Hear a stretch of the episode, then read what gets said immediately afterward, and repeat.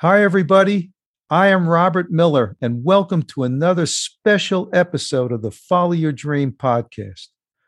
You all know by now that I'm a musician as well as a podcaster, and that I have a particular passion for the British invasion era of the 1960s. And of course, no band is more important to that era than the Beatles. So it should come as no surprise that I went out and purchased Paul McCartney's new book called The Lyrics, in which he discusses the backstory and motivation behind 154 of his songs. Now, not all of the songs are Beatles songs. Some are from Wings, others from his solo career, and some others that he wrote for other artists. But the totality gives you a sense of Paul's writing. And let's agree on one thing McCartney is a genius. Together with John Lennon, they are perhaps the greatest songwriting team of all time. That neither of them had any real musical training always fascinated and mystified me. The only comparable that I can think of was a fellow named Israel Beilin, who you might know better as Irving Berlin. In any event, after reading Paul's new book, I came away with an even deeper appreciation for him and his songwriting. And I wanted to put together my key takeaways from the book. So here they are. Number one, the influence of his mother, father, and family on him and his music. Now, Paul grew up in post war England in a very blue collar Irish family. He lived in a small row house in Liverpool. He had what seems to be a very normal and happy childhood.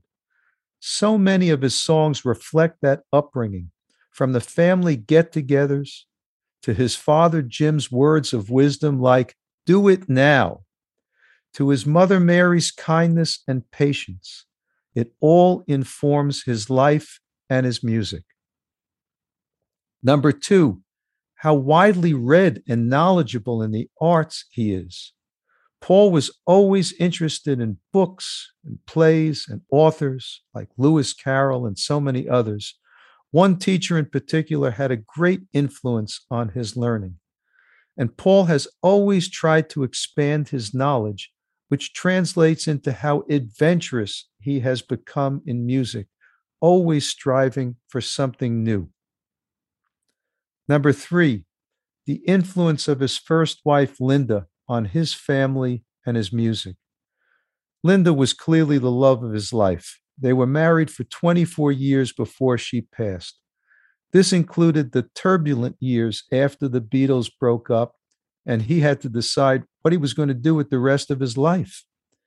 She provided guidance and calmness and family, which kept Paul grounded and I think is reflected in most all of his post Beatles music.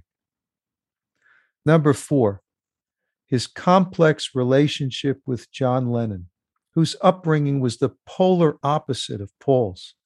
Paul had such a quiet and normal domestic life, while John's life was one of tragedy and abandonment. His father left home at age three. His uncle George, who raised him with his aunt Mimi, died when John was around 12, and his mother Julia died only a few years later. Despite all their differences, John and Paul had deep respect for one another, which allowed them to create a master book of several hundred songs. Most were completed in two to three hour sessions with each playing guitar. That is just remarkable. Number five, when viewed in their totality, I was surprised by how many of his songs were actually quite banal, kind of meaningless, almost throwaways. The why don't we do it in the road type of stuff. But then there are so many others that are exquisite, heavenly, with a touch of genius that you just forget about all those others.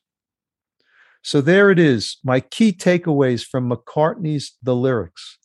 Let me know your key takeaways after you read the book. And thanks for listening to this podcast, and we'll see you in the next episode.